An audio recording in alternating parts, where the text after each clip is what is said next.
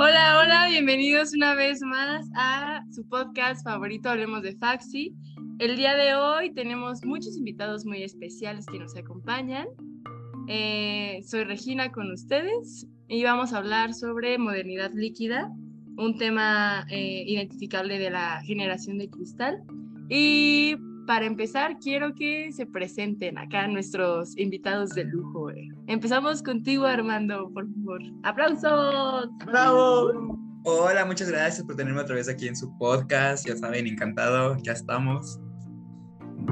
Gracias a ti. Aquí también tenemos a Ángel. ¡Bravo! Eh, hola. Vamos a hablar de capitalismo y post-punk. Eh, también tenemos a Diego. ¡Woo! Hola, hola, ¿cómo están? Es la primera vez que, la primera vez que estoy aquí, aquí, así que estoy emocionado. Muchas gracias. Bienvenido. También tenemos dos este, invitados nuevos, Pau y Jesús, acá. Hola, también estoy aquí por primera vez. Bienvenido. Hola, ¿qué tal? Un gusto. Igual esta es mi primera vez y espero que sea un buen papel. Bueno, pues qué gustos tenerlos acá con nosotros. Y para empezar, pues estaría bien adentrarnos al término en sí, a modernidad líquida. Es eh, pues un término que usa más que nada el autor, sociólogo, filósofo Bauman para plantear la fluidez de, la generación, algo cambiante, entre comillas, inestable, algo que no es sólido, eh, que ha cambiado a través del tiempo. Por ejemplo, plantea que el- las generaciones anteriores eran más sólidas en el aspecto de tener seguridad, certeza, en el aspecto familiar, personal, político, económico, etc. Y pues por cuestiones, pues no sé, contextuales, personales, ha ido cambiando. O sea, como el internet, eh, pues Capitalismo. capitalismo. y pues que se ha vuelto más frágil. Que, Y creo que menciona que es una cuestión posguerra. ajá, Y básicamente la industrialización pues se ha aumentado de una forma muy intensa y por lo tanto pues condiciones de vida, de trabajo pues se han visto afectadas por eso y, y, pues es justamente por eso que entra ¿no? el concepto de lo líquido. exacto. ¿Ustedes qué, qué pueden decir al respecto? ¿Qué piensan del término? Ah, ¿Se bueno, sienten identificados?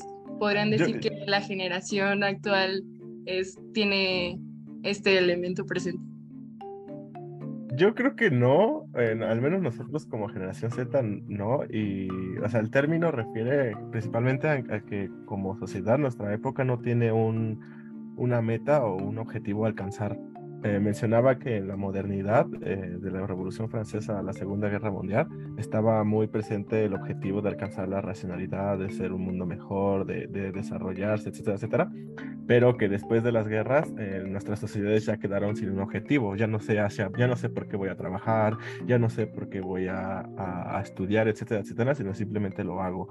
Y, y yo creo que nuestra generación, al menos, eh, yo se ubico un objetivo, no, no, no creo que tan global, pero eh, nuestra generación sí se compromete con, con cambiar las, eh, la cultura y la economía, eh, al menos desde estas cuestiones feministas y, y LGBT. Yo creo que ahí sí hay un objetivo muy claro de, y es, y es eh, pues digamos, hacer un mundo más, más igualitario, más sensible y, y, y crear una comunidad entre todos. Sí, siento que tenemos varios puntos a, pues a tratar como generación. Los objetivos que mencionas sí son muy claros y siento que, pues sí, generaciones anteriores tenían objetivos distintos, no sé, como producir, tener estabilidad y pues incluye la cuestión de estereotipos, o sea, si en una familia el padre que provee, entonces necesitabas un trabajo pues fijo, ¿no? Ir a, a las fábricas, a producir, a, a poder, pues justo proveer. Y siento que ahorita nuestra visión está cambiando por el contexto que tenemos. La, sí, supongo que también es una cuestión de globalización y que se han ampliado las formas en las que podemos construir nuestras vidas, creo yo. Porque, pues, tal vez tú nacías en una comunidad de Estados Unidos o de cualquier país y probablemente tú, desde pequeño, tu destino de vida era, pues, vas a trabajar, vas a hacer esto, vas a conseguir una pareja y tu objetivo es formar esta vida y es lo que. Te los enseñaron y pues ya está, ¿no? Ahora que tienes el internet, que tienes, pues, una gran cantidad de estímulos externos, pues puedes darte cuenta de todas las posibilidades que puedes construir con tu vida. Y también creo que eso hace que el objetivo pueda ser un poco más difuso, porque ya no está esto como del sueño americano o demás, sino que pues verdaderamente puedes decir como, no, pues yo lo que quiero es comprar picafresas. Entonces, pues yo quiero construir mi vida alrededor de eso. Entonces, pues, y puedes hacerlo y verlo como una posibilidad viable. Sí, pero yo creo que también son un poco las circunstancias, o sea, digamos que antes un trabajador entraba a una empresa a temprana edad y se jubilaba en esa misma empresa y tenía, digamos, como más seguridad en respecto a lo que iba a hacer en su vida. Y ahorita es como, ah, pues nada, este contrato por proyecto o por esto o por aquello. O sea, realmente ya no hay una estabilidad, ya no hay una seguridad exactamente de lo que se quiere. Y yo no diría que es tanto como por decisión propia o por esta como libertad, sino más bien porque no hay una posibilidad de poder establecerse, ¿no? Por decirlo de alguna manera. Y eso no solo, digamos, como en el ámbito económico o así, sino también en las propias relaciones, ¿no?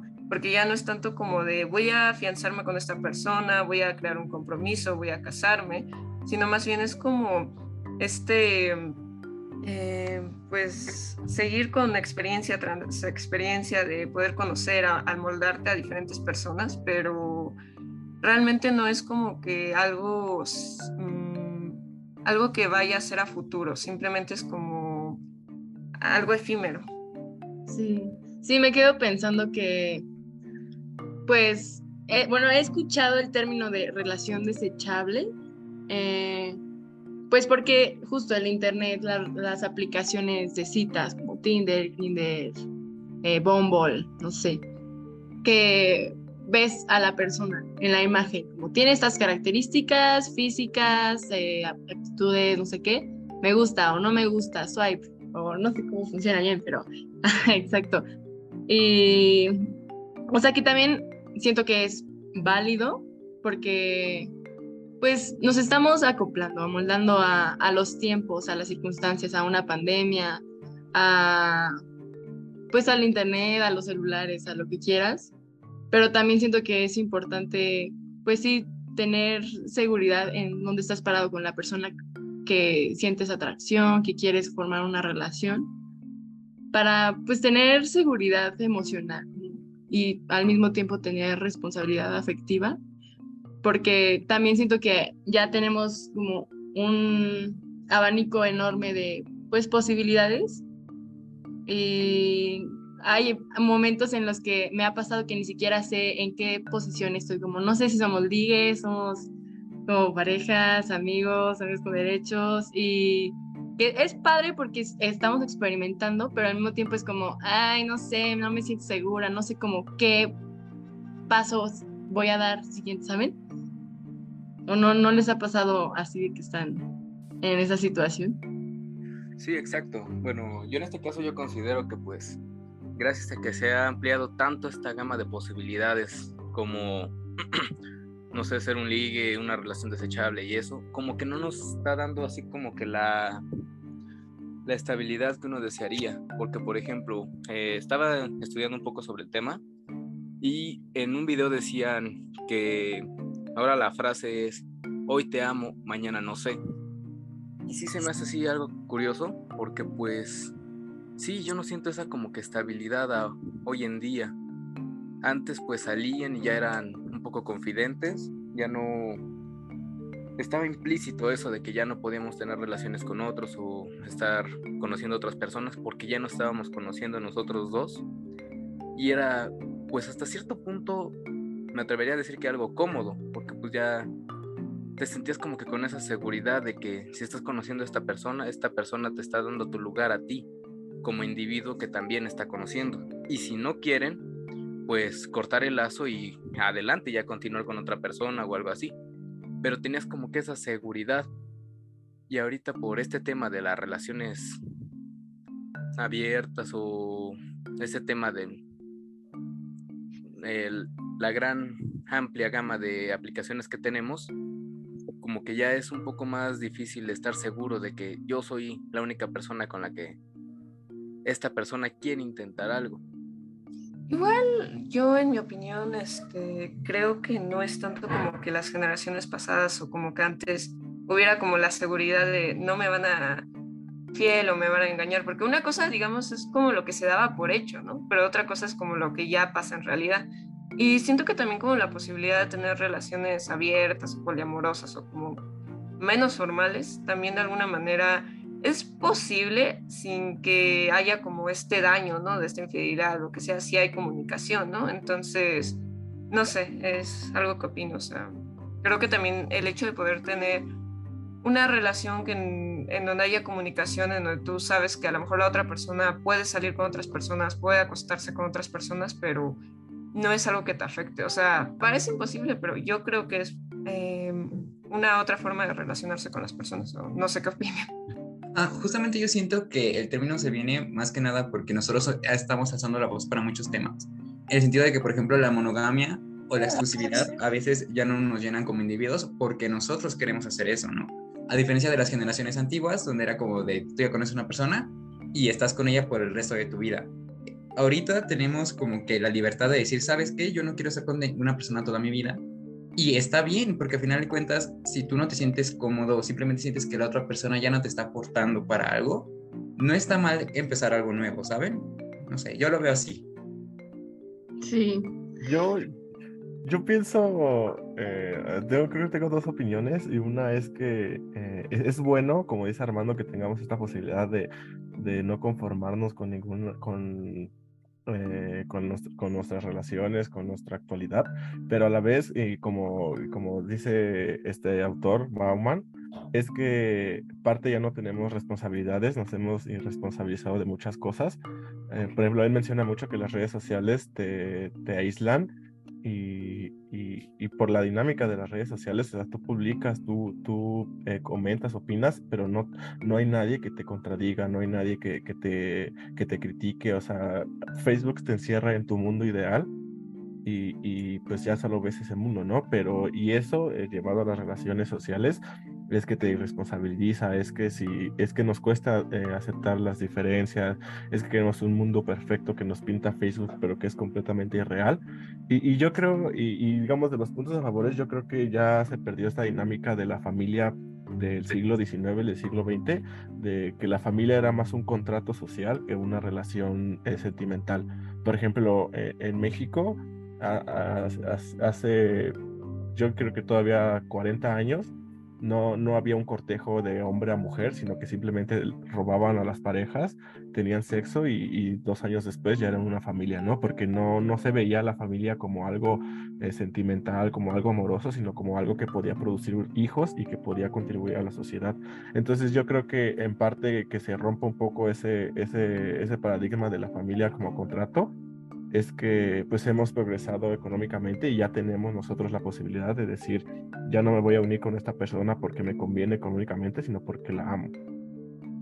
Sí, me gusta, justo me gusta pues plantear las relaciones más a base de un amor, es como estar con alguien porque quiero estar con esa persona y no por intereses, pues no sé, ya medio ambiguos nada más formar una familia porque es lo que tengo que hacer, porque tengo que proveer, porque tengo que estar al tanto de los niños, de la casa, etcétera, etcétera. Y pues ver una relación como algo de compartir experiencias, de pues de pues sí, compartir tiempo. Y ahorita que mencionaste de, no, pues tenemos sexo dos años después, ya tenemos una familia, pues también entra la cuestión de estar en una relación, pero aparte, no sé, tener sexo por placer, por gusto, por, pues sí, sensaciones y siento que... Yo creo que también puede ser una cuestión de, de que sea una cosa consensuada, ¿sabes? Yo creo que esta dinámica que describe Diego eh, era una dinámica muy de explotación y de violencia contra mujeres principalmente, bueno, más que principalmente, yo creo que casi que totalmente. Entonces, ahora pues ya se hace una liberación sexual, una liberación de la mujer y demás.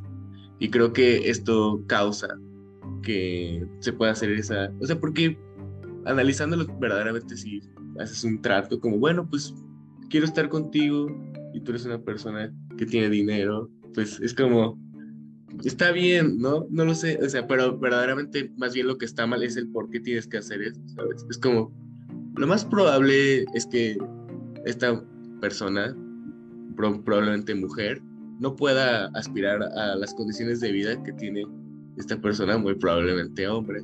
Entonces, su única forma de poder aspirar a esas condiciones de vida es uniéndose en una relación. Sí, claro, y está pues la cuestión de buscar la libertad y saber que eres libre hasta que sabes que puedes tomar una decisión independientemente de los objetivos de los demás. Estoy, ajá, sí. sí, o sea, no es como que en sí sea o sea, no quiero hacerlo como moralmente, como por mi moral está mal que estés con una persona solo por dinero. Es más bien como está mal por las, lo que está detrás y por las condiciones de vida que hemos formado que hacen que esas, que esas relaciones tengan que existir, siento yo. Exactamente, exactamente. Ah, perdón, perdón. No, sí, sí. ¿Qué, qué ibas a decir, digo? Eh, alguien habló, ¿no? O sea, prefiero darle el turno a, ese alguien y luego ya eh, hablo yo. ¿Quién habla? no, date, date, date. Sí, sí. Bueno, ya para no pelearnos a ver quién pasa primero, paso yo. es, que, es que precisamente esto, eso del feminismo me parece muy importante porque estas relaciones de las que hablé de, eh, de robar a la pareja y de solo ver a la mujer como una máquina de bebés, es precisamente porque eh, las condiciones sociales de esos siglos, pues no, no eh, estaba muy reprimida a la mujer y no, no podía acceder a un estilo de vida más que uniéndose contra, con un hombre y dándole eh, el, pues la familia, ¿no? Dándole una familia que, que, una descendencia para un hombre en esos, en esos tiempos era la máxima. Saber que eh, que tu hijo es esto, tener una grande gran familia con propiedades, etcétera, etcétera, pues está muy bien. Y, y, y como dice eh, eh, mi pelón francés favorito, sí, sí, e, esta, este erotismo y este, y este hablar de sexo más allá de la reproducción y de la y de la biología y, yéndose más hacia el erotismo eh, durante el siglo XIX, el siglo XX, pues no, no se habló para nada, ¿no? O sea, se, supo mucho sobre el VIH, se supo mucho sobre las enfermedades, sobre la reproducción, de todo desde lo biológico, pero del erotismo, el disfrute, el goce, el placer, etcétera, etcétera, se dejó a un lado por completo. Y, y yo creo que como generación, eh, o al menos estamos em, empezando a, a mirar otra vez a estos en estos temas del placer, del goce, y, no digo que dejemos estas cuestiones biológicas y, de salud, pero sí nos concentramos más en, disfrutar más allá de, de, tener pareja y no, de tener hijos y no, y no morir. Entonces, eh, pues sí, ya, ya está. Sí, ya, ajá, o sea, poner la relación y a, a, las personas involucradas en la relación como algo horizontal, no objetivizar a la mujer ni nada, y pues... Sí, justo el otro día en Transdisciplina está, esta Tania hablando de erotismo y está exponiendo a, creo que está exponiendo a Baudelaire o alguien así. Y estaba hablando, me dio mucha risa, porque nos estaba hablando como de la visión del erotismo como la, como la unión con el otro pero como buscar morir con el otro. Y me da mucha risa, está muy cool esa visión, obviamente, no, sé, no, es, como que esté totalmente de acuerdo, pero creo que era una visión muy interesante como de entregarse a, al placer, al erotismo, a sentir, y me gustaba mucho también como dijo que según, no estoy muy seguro, pero bueno, ella decía que según orgasmo en francés era la, la petite mort. ya como, bueno. Sí, sí, sí. De, de hecho, eh, amor, pues etimológicamente significa sin muerte. eh, eh, y se se refiere a todo lo que te quita de morir, o lo que te da vida, mejor dicho. Pero pues ya eh, tuvo que venir la biología a decirnos que, que amor era usar condón y, y- y tener hijos. Fuerte. Bueno, ahorita, no sé, saliéndome tantito de contexto, hablando de etimologías, la otra vez entré a una conferencia de eh, feminizando la, la política y mencionaban que mujer etimológicamente era blanda, sumisa, como suave, endeble. Dije, no, no inventes, o sea, Sa- ¿Saben qué significa feminista? ¿quién puso el término? ¿Qué significa? Femenino viene de, es un término que se acuña en la iglesia y sí es bien despectivo porque fe, de fe, y mínimo, es decir, lo los que tienen menos fe. Y en una época No donde la iglesia era muy importante, pues una mujer era femenina porque no podía amar a Dios, porque no podía acercarse a Dios tanto como un hombre. Exacto. Y o sea, me pongo a pensar no, eh, que leemos de filósofos, no sé, Aristóteles, eh, Platón, y que son estas personas que ponen los términos y seguimos leyéndolos no sé, poniéndolos a primero plano, que, o sea, tienen ideas muy ricas, pero también siento que hay que vis- eh, visibilizar a las mujeres que se han escrito, que pues los, los Sí. textos están escondidos ahí con nombre de hombre. Sí, bueno, de los pocos textos que hay por mujeres, ¿no? Porque también como que anteriormente no las dejaban escribir y todo eso, entonces era un poco más de, de generación en generación, como las leyendas o algo así, de que se iban pasando los pensamientos oralmente y no tanto escritos porque no les tenían permitido eso, ¿no? O sea, como que buscar esas corrientes femeninas que nos podría... Bueno, es que yo no sé si usar el término femenino, gracias, Lemus, ya me entraste en una crisis. Yo también cuando me Eh. estaba introduciendo en estos mundos dije, ¿por qué Sí, yo femenino? También cuando escuché el término mujer dije, no me identifico ahora con este término, no sé cómo Sí, claro. definirme. Sí, Justamente es una crisis, ¿no? podemos Pero decir. bueno, o sea, como que también darles liber, como que ahorita rendirles un poco de culto a las mujeres que ya no están y darles la libertad de alguna forma, ¿no? Que sería como compartiendo sus ideas o si te gusta alguna, seguirla tal cual. Es muy bien. También siento que por eso el concepto de modernidad líquida es bueno, porque finalmente nos da una libertad para probar cosas nuevas y descubrirnos a nosotros, porque antes, como bien decía Regina, teníamos que cumplir como un rol en la sociedad y era muy estricto, muy duro. Y actualmente nosotros podemos crear nuestros propios roles, que sí da miedo porque a veces uno no sabe qué está haciendo, pero al final de cuentas siento que, que la vida es eso, ¿no? No saber, no tener un camino y aún así seguir intentando o buscándolo por tu cuenta, o construyéndolo, si es que se, se puede decir así. Sí, yo siento que es extraño porque yo lo veo como una etapa de transición, porque pues sí, estamos rompiendo con esa solidez, con esa, pues sí, estereotipos, cuestiones que tenías que seguir estrictamente, pero a la vez estamos justamente, creo que ya lo hemos dicho, ya lo hemos mencionado, llegando a nada de, nada que sea tangible como esto que es ajá, seguridad. Y también perder la responsabilidad, que creo que es un concepto muy importante.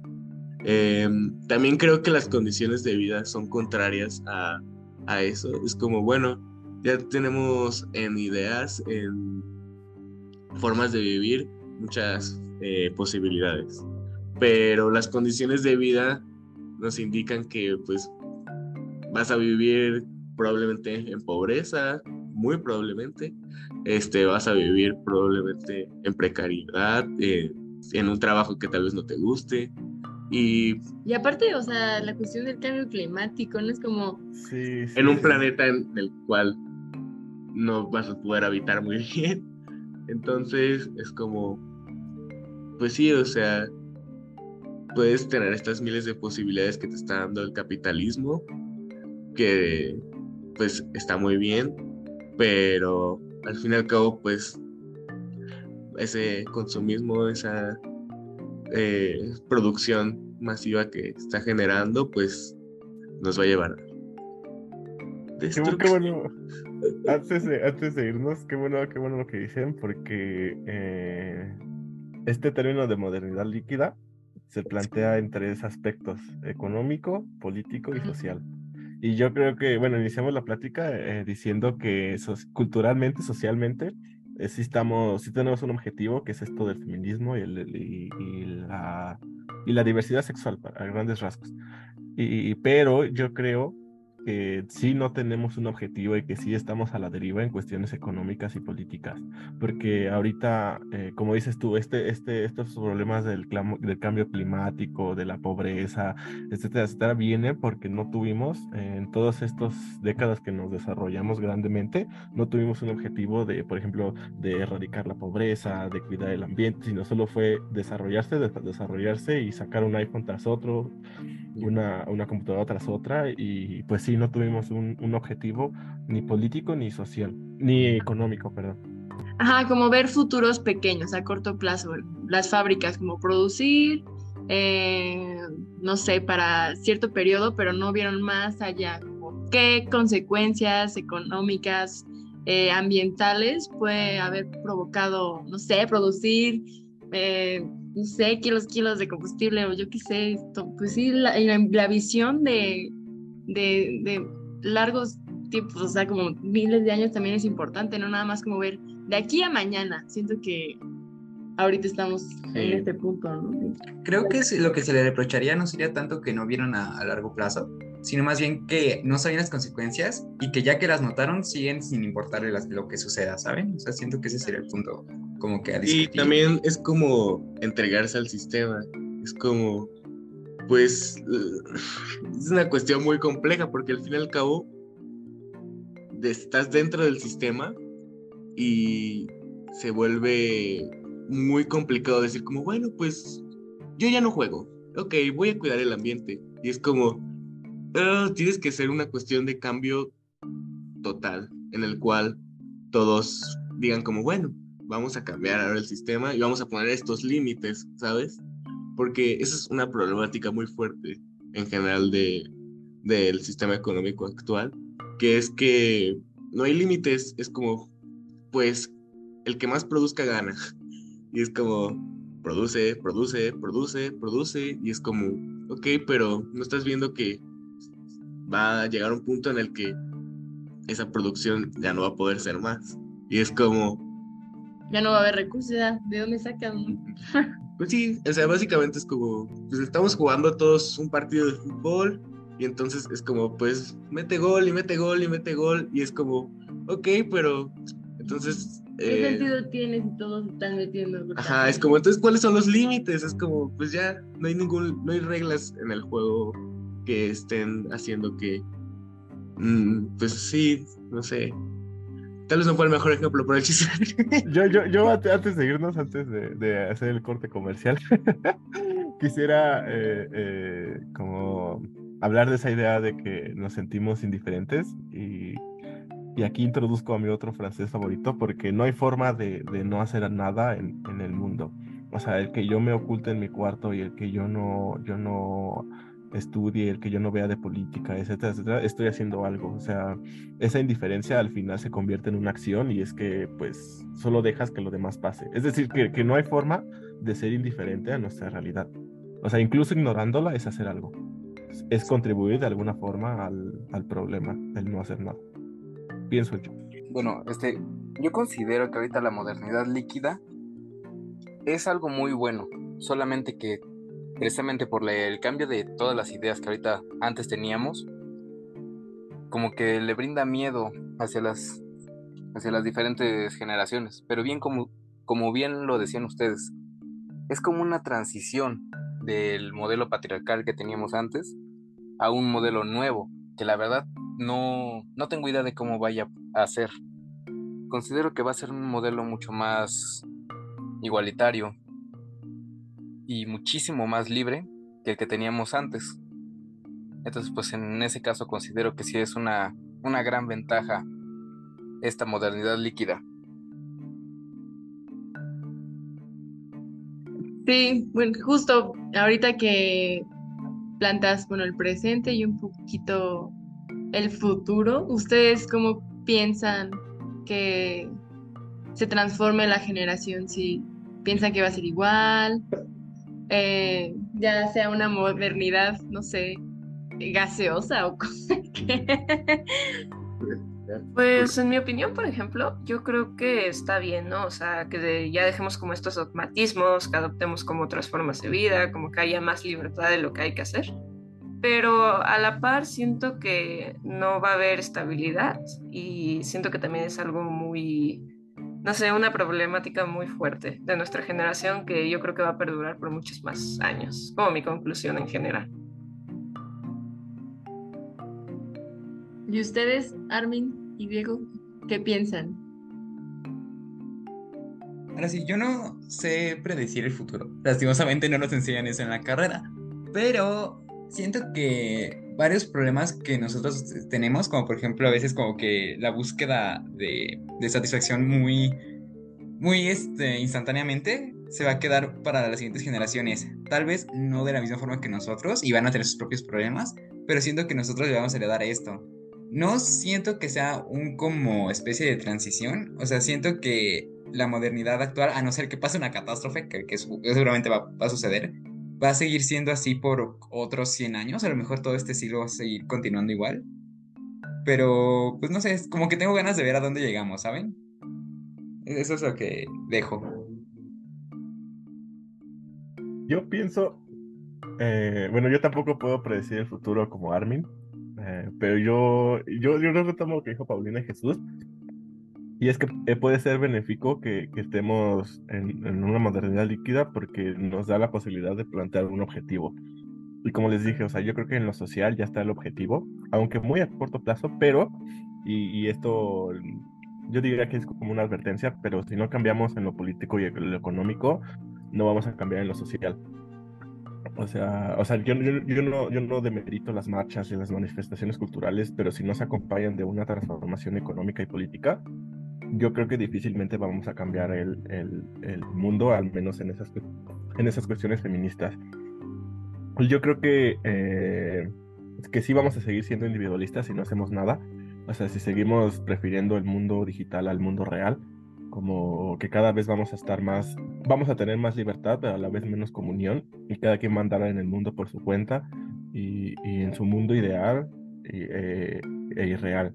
Entonces, no sé qué hacer, sinceramente, con esos temas de, de individualismo, eh, pues, o sea, es tan fácil como decir, cierra tu computador y sal, y sal a la calle, pero no, no lo es. Entonces, eh, pues para terminar, eh, seguiremos siendo individualistas y, va a crecer el problema del individualismo si no hacemos nada y si no hacemos, si no nos planteamos objetivos en lo económico y en lo político, lo cultural y lo social, no, no creo que cambie.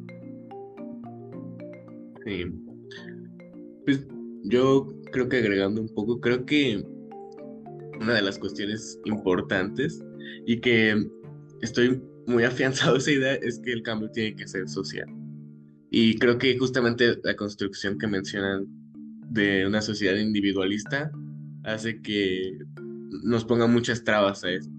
Porque al fin y al cabo, si, tú no puedes decir como, pues yo voy a hacer mi propio sistema político, yo voy a hacer mi propio sistema económico. Es como, no funcionamos en sociedad. Y por lo tanto, el cambio tiene que ser a esa a esa magnitud. Y pues no sé cómo se soluciona. Yo creo que hay muchos planteamientos. Puede haber revolución, puede haber paulatino, no sé, pero supongo que, y algo importante que menciona Diego y que también creo es que la historia no es lineal, el futuro no va a ser necesariamente bueno y creo que es importante que verdaderamente concienticemos porque pues no es como que vaya a ser de, bueno, pues todo salió bien. Lo más probable es que, porque si seguimos en las condiciones actuales, no es lo más probable. Las cosas van a estar mal. Así que, pues sí. Y tomar pues acciones sobre lo que pueda llegar a pasar. Yo me quedo pensando pues en lo ambiental, cambio climático que ya lo estamos respirando. Y siento que eso nos podría llegar a unir como sociedad, como grupo, como tener más objetivos, más, no sé, comunión y fusionar, como dice Diego, lo, lo económico y lo político para hacer un cambio realmente más grande y no nada más individualista, porque aparte, pues viene lo del metaverso, que es como la, la excusa esta de Facebook, ¿no? Que literalmente ya, literalmente es como lo de Wally. Sí, es justo, pues negar las condiciones físicas, ¿no? Como están en un punto de quiebre, en un punto malo, es como, bueno, pues vámonos al mundo digital, es como, pues, no va a funcionar así. Por fin cabo dependemos del mundo Sí, pues, no dejar atrás nuestros cinco o seis sentidos que tenemos y no nada más abarcar dos, tres, sí. Pues, o sea, es, no sé, es padre, pero pues, no, no nada más negarnos a la, al mundo digital, al mundo individual, que y yo por último agregaría que creo que son herramientas. Entonces, como son herramientas que nos van a ayudar con el avance, son tecnologías, pero son tecnologías que nosotros debemos de usar y que no son tecnologías que se tengan que adueñar de nosotros, creo yo, como nosotros subordinarnos a las tecnologías, a los objetos y no es, usarlos como lo que son objetos, herramientas. Pues, pues qué rica conversación, me gustó mucho estar aquí con todos ustedes. Son muy lindos, me gustó su plática, sus puntos de vista. Espero que aquellos que nos están escuchando también hayan resonado con nosotros. Eh, y nos vemos entonces en el próximo episodio de Hablemos de Faxi. Gracias por estar aquí un día más. Nos vemos. Muchas gracias. Nos vemos. Bye, un gusto. Bye.